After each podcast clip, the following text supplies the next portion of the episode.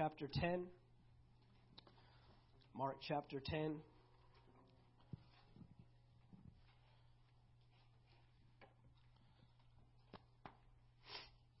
Powerful song, I give myself away. And man, if, if you sing that with everything that's in you and you mean those words as you're singing them, proclaiming them, you realize that, um, you know, we, we say this quite often around here that at Anchor Faith Church, you get two messages, two for the price of one. Can you?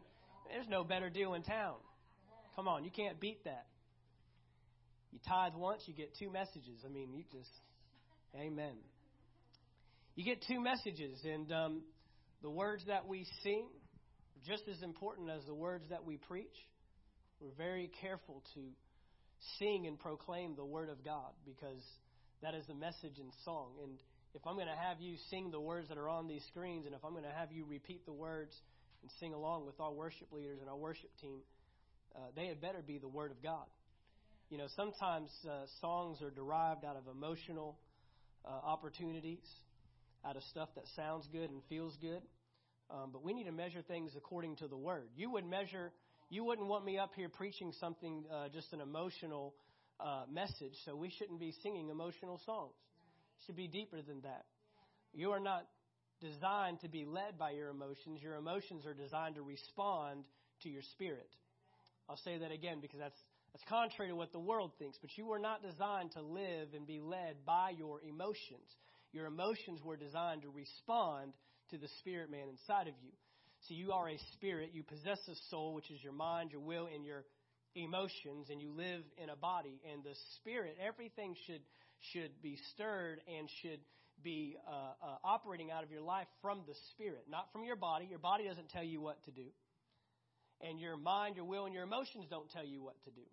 And when your spirit man starts taking direction from your body or from your soul, you're going to be in a lot of trouble. When your spirit starts taking orders from your soul, from your mind, your will, or your emotions, well, I just don't feel like it. You know, the, the kingdom is full of stuff that we don't feel like doing. And if we are living and led by feelings, you will not accomplish uh, anything that God has called you to do. And if we live by what our body says and by what our body thinks, and if what if our body is is uh, dysfunctioning, but our spirit is designed to put all that stuff in order. That's why until you come into the kingdom, you won't experience full life. You'll experience a life dictated by the body, or dictated by the mind, or dictated by your will, your agenda, your desires, or dictated by your emotions. But then when we come into the kingdom, we get to experience a new life, a new life that's now dictated by my spirit. And Paul said that I crucify the flesh. That does not mean that I'm literally hanging myself back up on a cross. That means that I am dying to the desires, the intentions, the purposes, the agendas, the talking, all that stuff that's in this external realm. I shut that down because my spirit is now the one that is dictating what's going to happen in my life. That's new life in Christ. That's what a new believer ought to look like. That's what the new life in the kingdom ought to represent and, and, and, and ought to be presented to the world as, a, as an individual. Man, you look sick. Yeah, but by the grace of God, I've already been healed. I've already been, by His stripes, I was healed. So this stuff that you're seeing, I, I'm not moved by these symptoms. I'm not moved by all this stuff that's showing up on the outside because I've already received healing. So if you'll just touch and agree with me, right now that my healing will be in why? I'm, I'm waiting for some i'm not my faith doesn't create something.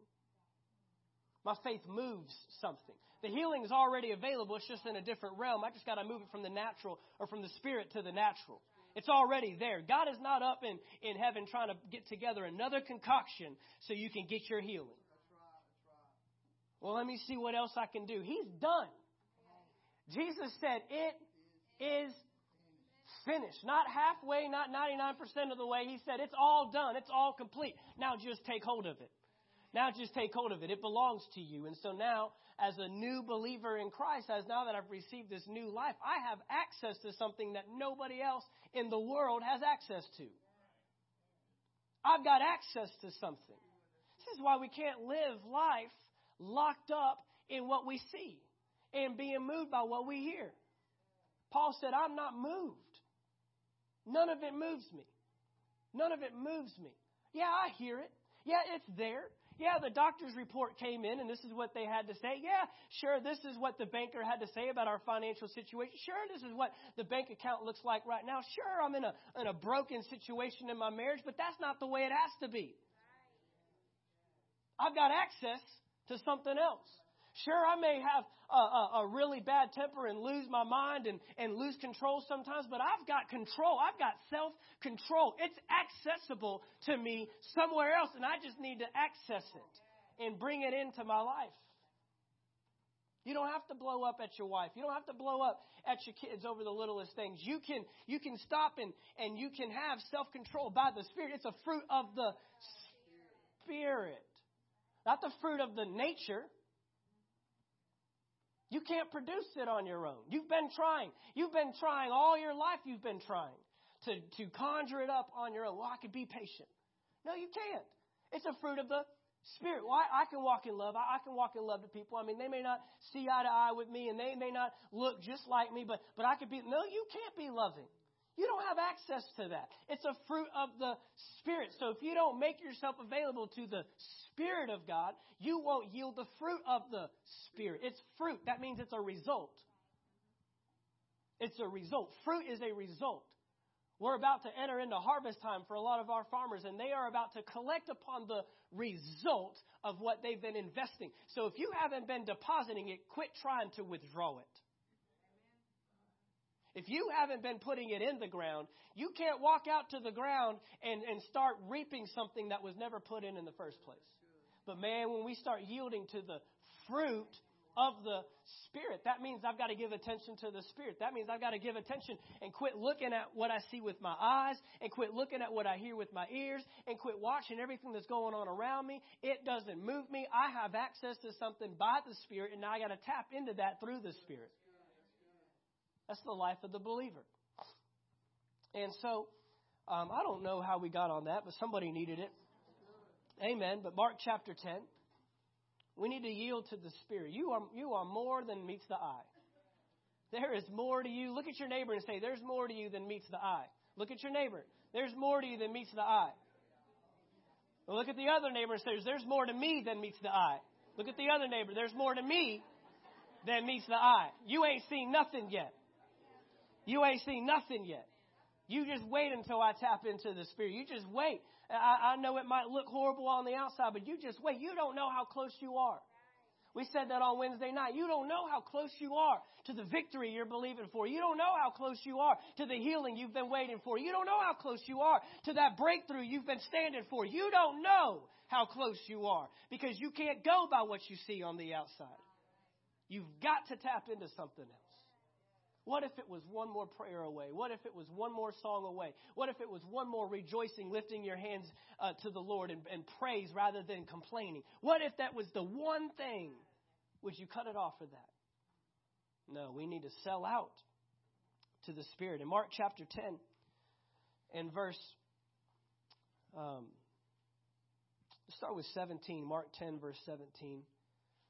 It says, Now as he was going out, this is Jesus, on the road, one came running, knelt before him, and asked him, Good teacher, what shall I do that I may inherit? Inherit means to collect upon. Inherit means what's in it for me. Inherit means how do I get access to something? That I may inherit eternal life. And so Jesus said to him, I mean, that's a pretty good question now. Not everybody's asking that question. Everybody wants to, most people are, you know, trying to access stuff in the natural. How do I inherit more money? How do I, you know, inherit, meaning I didn't do anything for you. You realize that's what inheritance is. Meaning you did, you did, you, all you had to do was show up. and I thank God that there is an inheritance for the believer, that all you had to do was show up. You know, that's the love of God. All you had to do to receive the love of God is exist. Isn't that the coolest thing? All I had to do was be born, and God says, I love them. You haven't even done anything yet, right or wrong. Anything worth deserving of the love of God. And He says, I like you. I love you. I want you in my family. I love you so much that I've already taken care of, of all the, the mess ups and all the mishaps and all the all the failures and all the frustrations that you're going to bring to me. I, I've already taken care of all of it. All you got to do is show up, and you're loved by God. And we make a big deal about the love of God, and it's, it's a great deal because God is love. You, you can't even talk about love, real love, without talking about God. You cannot remove God from the equation and still try to define the love of God. It's impossible. Impossible. Impossible. All we need is love. You're sure right. We all we need is love, but all we need is God. If we get if we can get God, we'll get love. But there is an inheritance laid up for the believer that all you have to do is just tap into it. And so he says, "What should what do I need to do? What can I do that I should inherit eternal life? I want this eternal life that you're talking about." And um, Jesus said to him, "Why do you call me good?" Jesus totally missed the whole question. He just says, Wait a minute, you call me good? Why do you call me good? No one is good but one. That is God. You know the commandments. Do not commit adultery. Do not murder. Do not steal. Do not bear false witness. Do not defraud. Honor your father and your mother.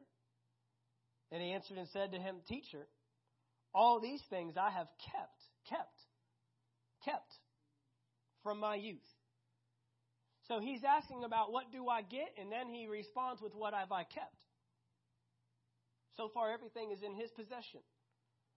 Then Jesus, looking at him, loved him. I love that they put those two words in there because the following statement might not sound like love to most people. Now, this is a rich young ruler. There is no pastor on this planet that wouldn't want this guy in their church. He's rich, he's young, and he's got some influence. That is the kind of. If we could have a church of rich young rulers, we would think. I want somebody with money. I want somebody with some influence that knows how to lead and can can take over some roles in the church. Man, I mean, I'm thinking of all kinds of things that you can delegate to this guy. He's a ruler. And he's young. He can stick around for a while. He can do some stuff. He's got some energy.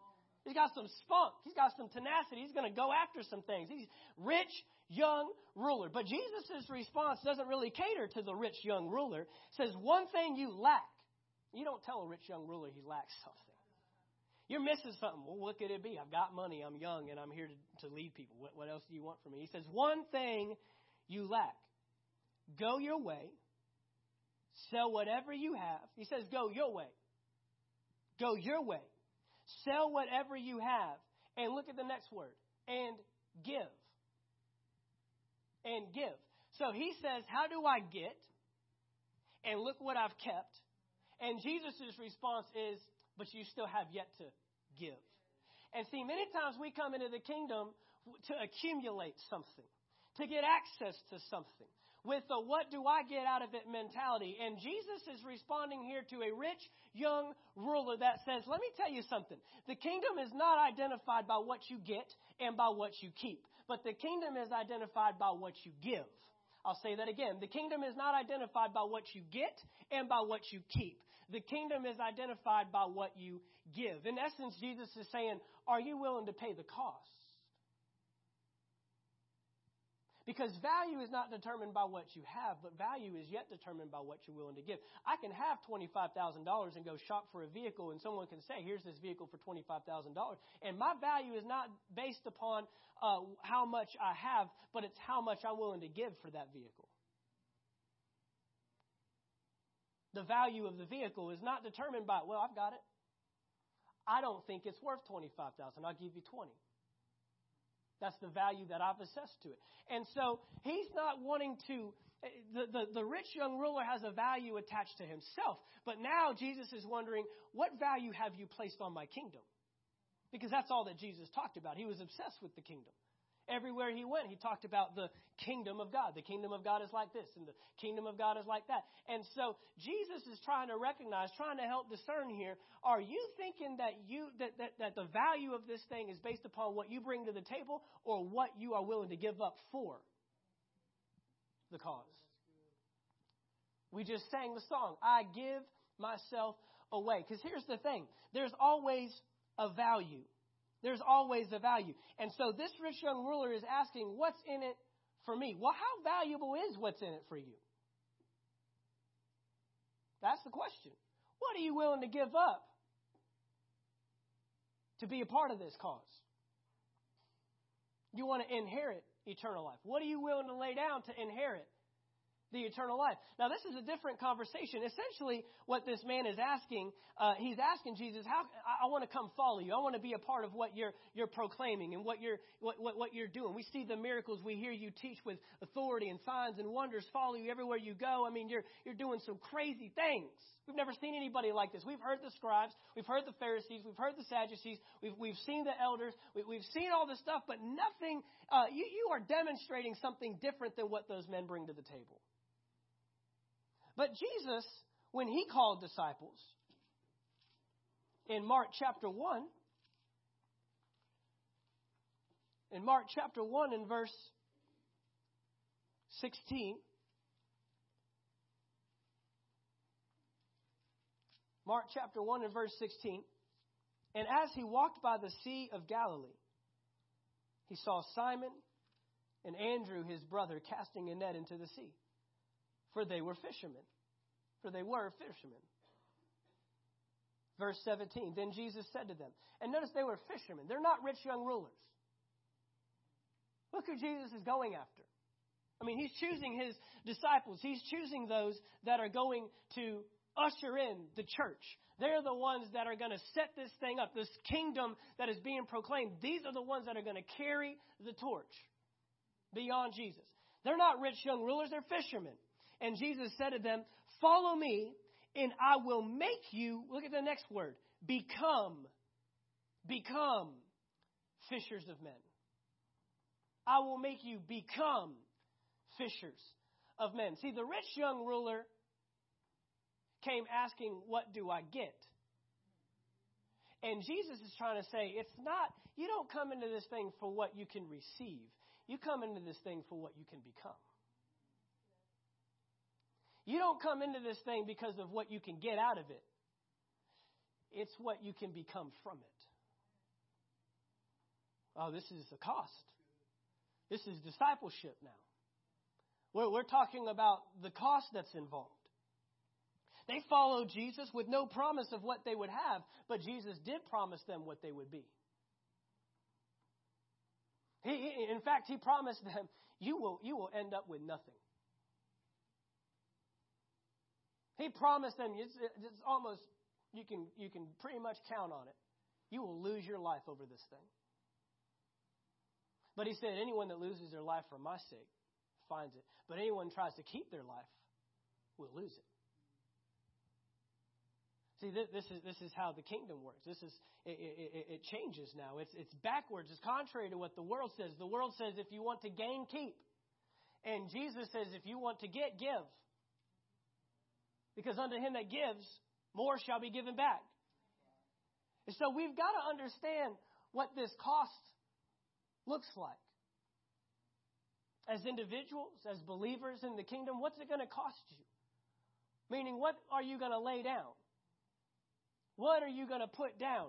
And, you know, this, this can be a tough message to preach uh, uh, in America because we have access to a lot of stuff in this nation that we never fought for. There are others that are fighting for. We've got military all across this room that are fighting for freedoms that we profess and, and, and the opportunities that we have in this nation that other peoples are going other people are going to war for. They're giving their lives for it. Those families are giving their lives for it. And we just get to sit back and enjoy the rewards and the benefits. But th- that's not the kingdom of God. Probably one of the most, most difficult nations to preach the kingdom message to is this nation right here. The American nation. Because of the stuff that we enjoy and the, the, the opinions that we can, we can blast all over uh, social media and, and, and we can say whatever we want with no recourse. Everybody's opinion's valued. Everybody, uh, until it's not your opinion, and then, you know, Uh, we have the right to express our opinion, and we also have the right to express that my opinion is that your opinion is garbage. the freedoms, the freedoms that we enjoy. But God, but Jesus came to preach a, a, a kingdom. He came to preach a message that said freedom is found in what you lay down, not what you gain access to. What are we willing to let go of? What are we willing to lay down? What are we willing to put down? This, this, this issue with the rich young ruler is not a message. It's not a message of wealth. It's not a message of riches. It's not a message of, of God doesn't want us to have money. That's not the God that I serve. And, and that would be contrary to the rest of the book. So you got to keep every verse and every passage in line with the rest of the Bible. And the Bible proclaims a different message. The Bible shows me a different God that wants me blessed, that wants me. But here's the thing He doesn't, He's saying you can't belong to the kingdom if you belong to something else. What does that mean? That means it orders you around. That means it dictates you. That means it determines the direction of your life. That's why he said, Go your way, sell whatever you have. He wasn't trying to make him poor. He was trying to help him recognize until you belong to the kingdom, you, uh, if you belong to wealth and riches, you can't belong to the kingdom. If it orders you around, if it, and it, if you go on and read, he went away sad. Why? The greatest opportunity stands before you, man. Jesus is giving you the opportunity to come follow him. This is the cause of Christ. This is the cause of the kingdom. Why would you turn this down? Why would you shun that? Why would you turn away? Why would you reject access to the kingdom of God? But people do it every day. See, we just sang, we just sang a song. I have decided to follow Jesus.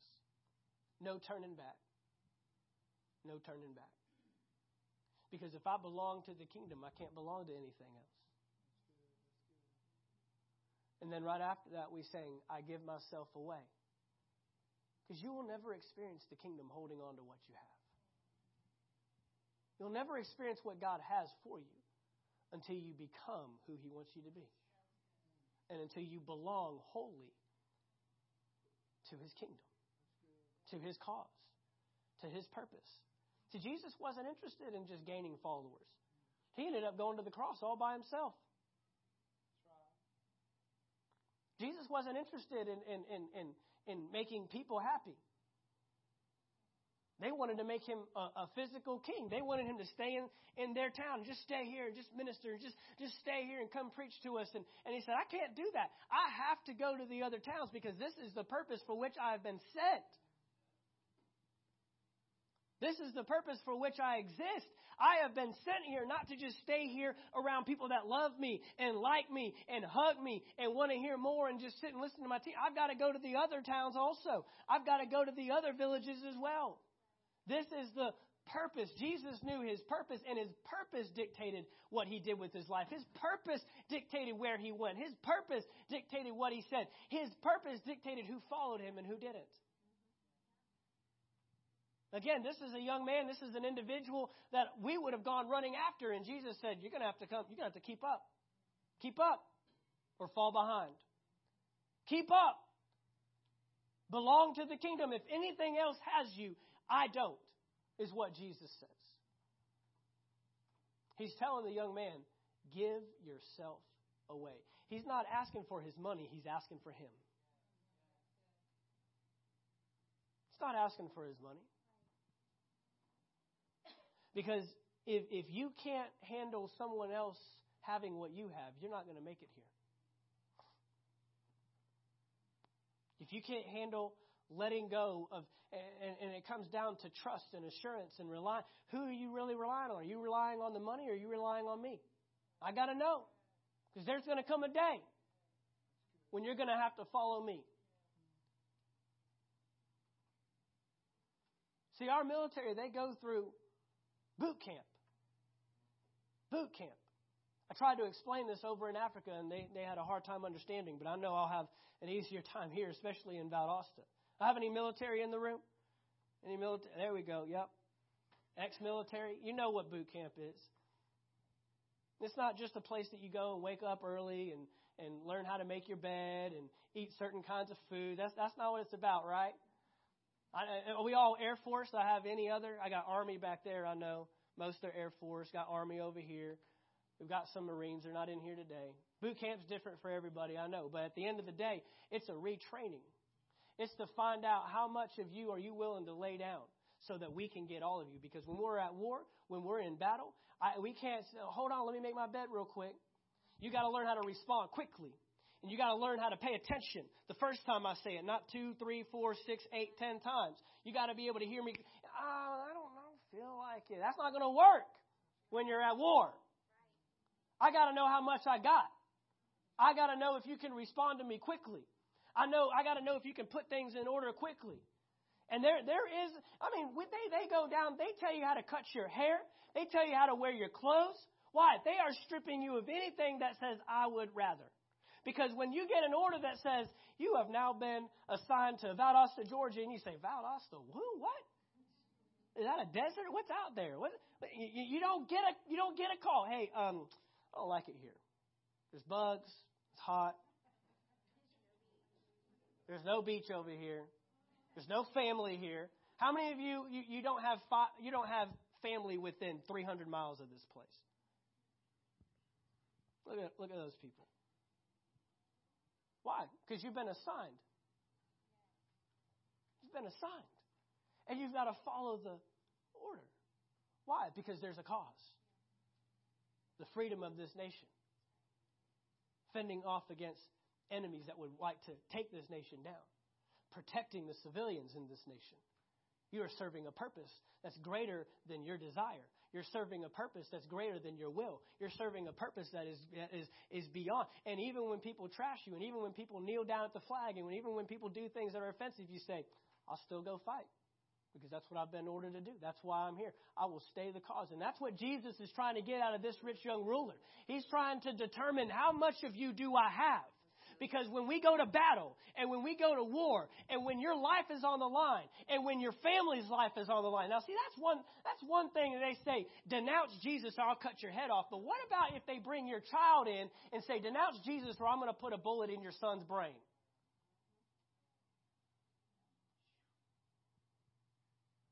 Well, that sounds harsh. And you, I, I, I don't know. I don't know. Well, Jesus said, if you love father or mother more than me, the cause comes first. See, this is a message of priority. Priority. Because what you prioritize does not get compromised. What you prioritize. See, if, if you have something that you say you value, but it continually gets compromised, man, I, I love my truck. I, I just love it so much. You haven't washed it in about three months. When's the last time you changed the oil? Why is it making that noise? How come it's so nasty in here? It smells horrible. Oh, I love my truck. No, you don't. You say you love your truck, but it constantly gets compromised. Because when you make a priority of something, you make sure at all costs, I do not compromise that. If you make a priority of your family, you make sure at all costs we have time together as a family. If you prioritize your marriage and you make sure date night happens every Thursday night, no matter what. And when you prioritize your finances and you guard it and you make sure you're not just spending it on whatever you want, but you're saving for something particular. When you prioritize church and you make sure you're in church and you, well, we haven't seen you in the last four weeks. Well, I love my church. My church is the greatest place on the We have a lot of people that go to Anchor Faith Church that don't go to Anchor Faith Church. Can I just say that? Can I just say that?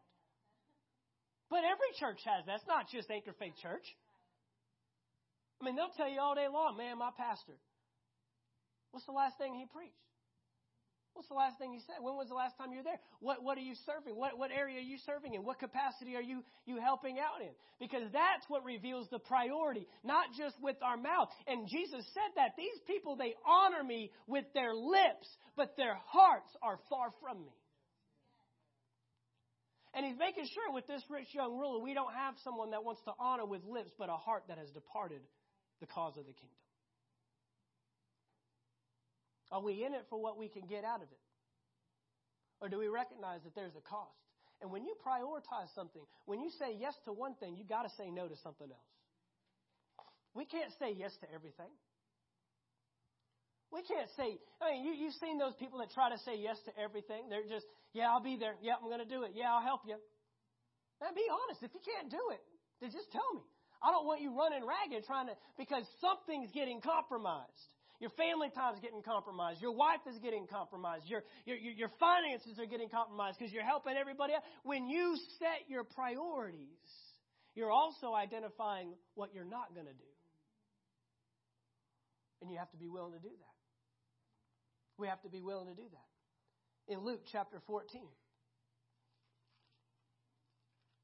Luke chapter 14.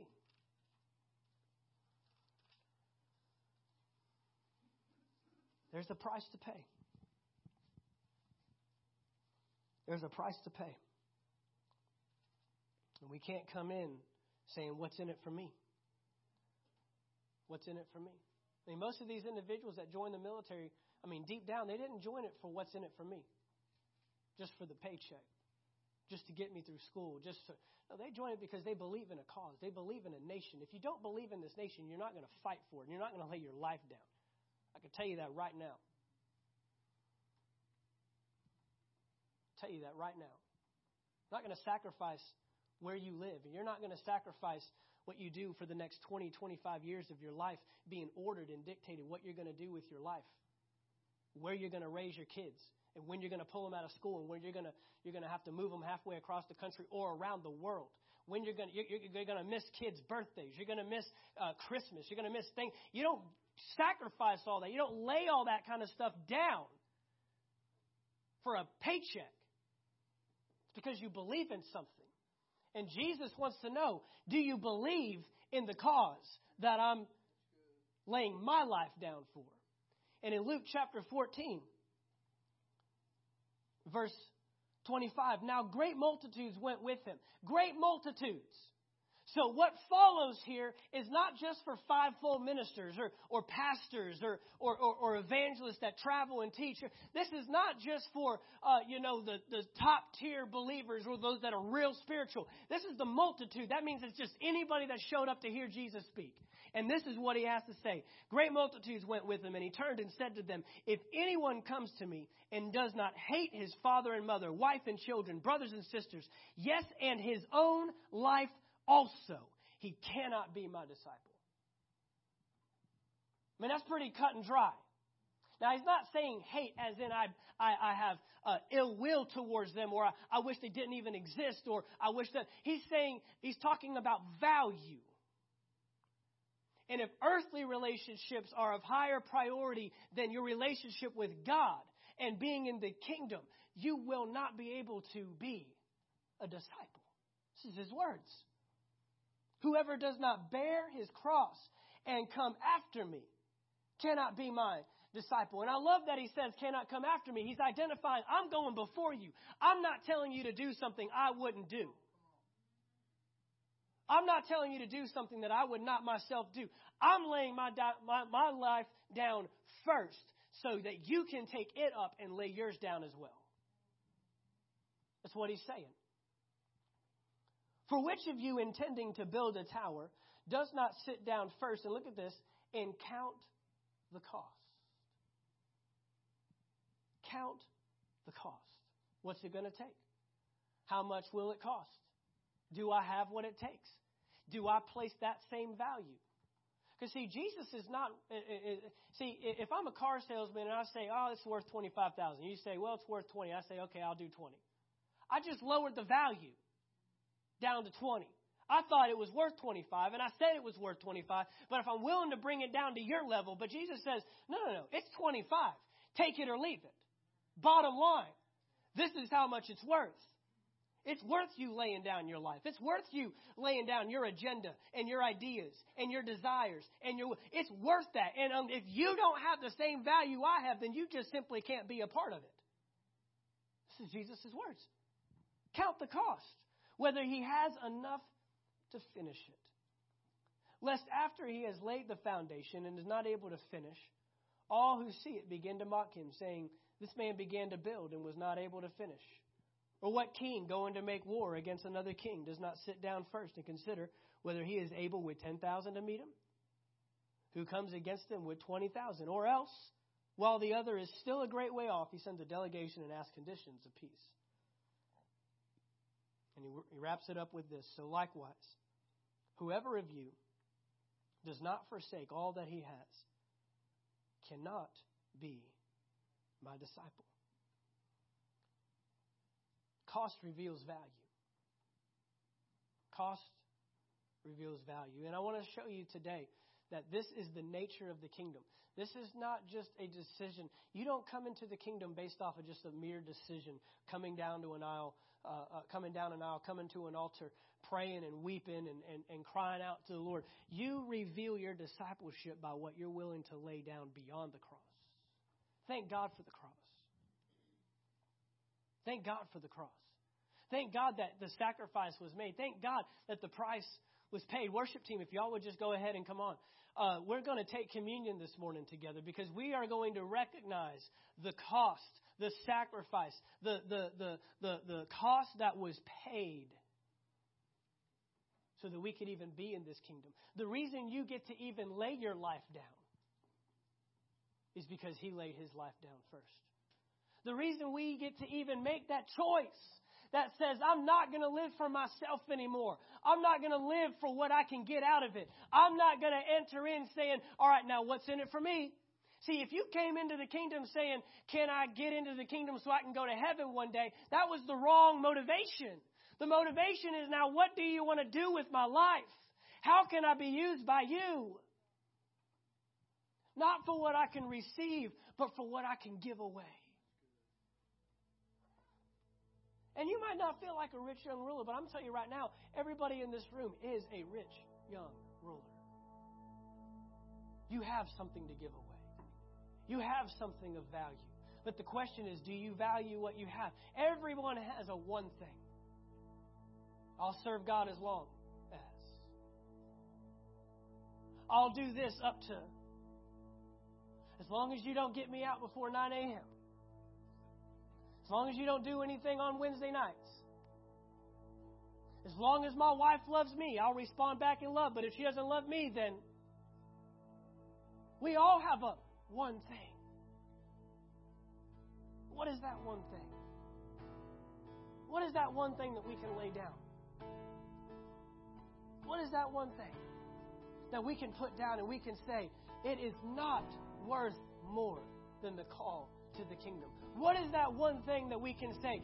I am willing to lay it all down. There is nothing I'm willing to hold on to that would keep me from answering the call, going after the purpose and the cause of Christ. Stand up with me. Ushers, if you would go ahead and bring the elements on down.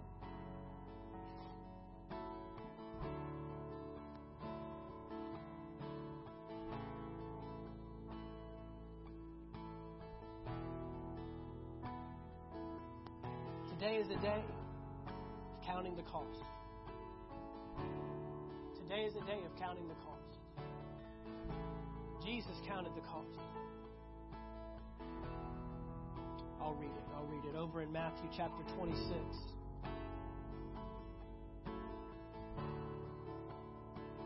Matthew 26. You can just read it on the screens. Jesus is in the garden. He knows what's about to come. He knows what it's going to cost him. He knows what he's going to have to lay down. And in Matthew chapter 26,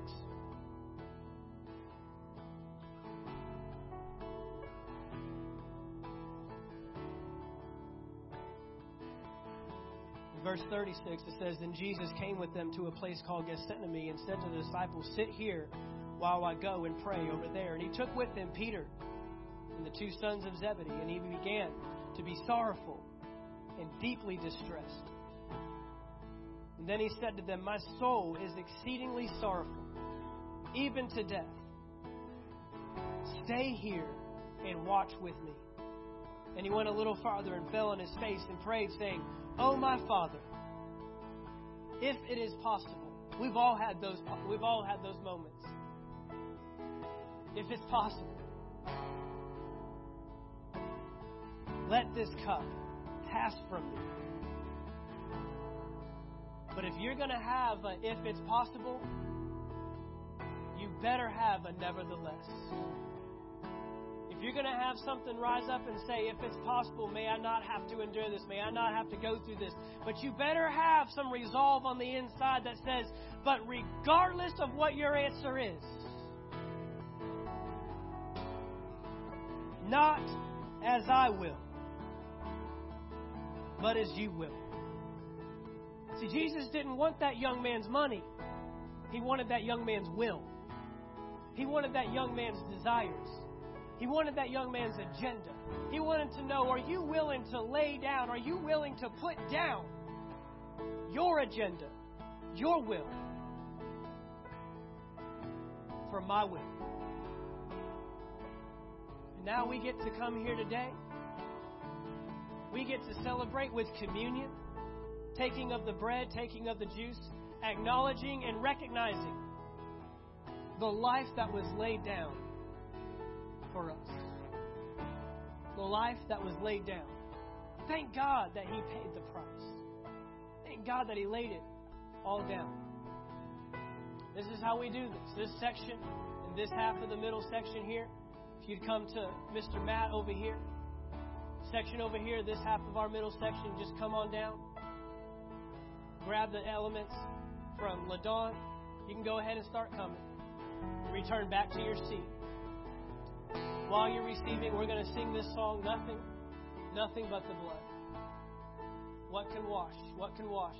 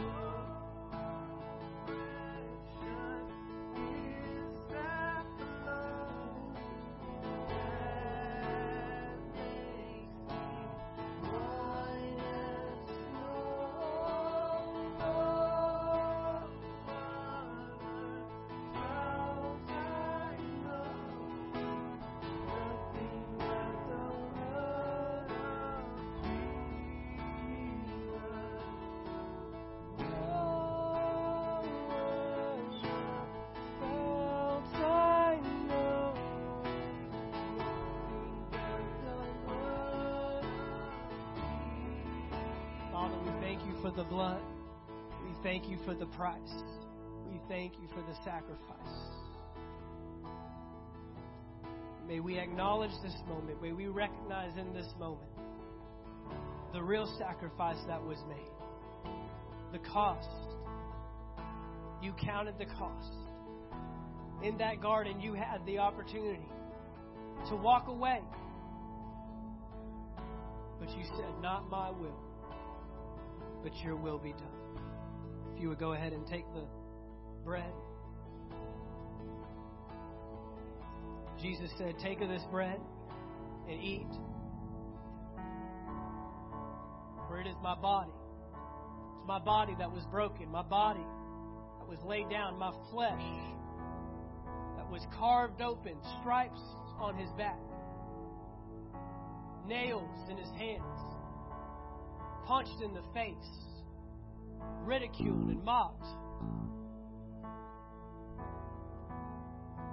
so that we could receive healing and restoration in our own bodies, healing and restoration in our physical bodies. Father, we thank you that your son's body was broken on that day, laid down, sacrificed. Father, we give you glory for what the broken body means to us you may take, break, and eat.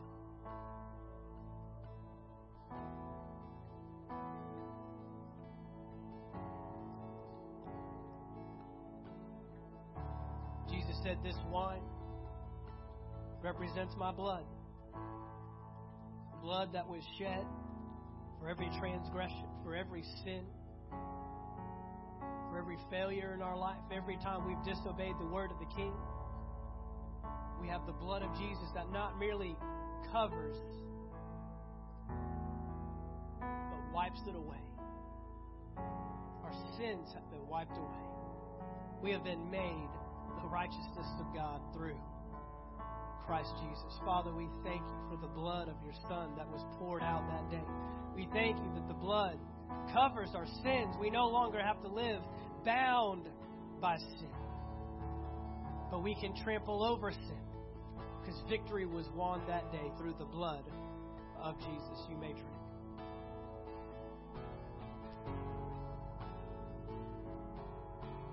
Sing that again, oh precious.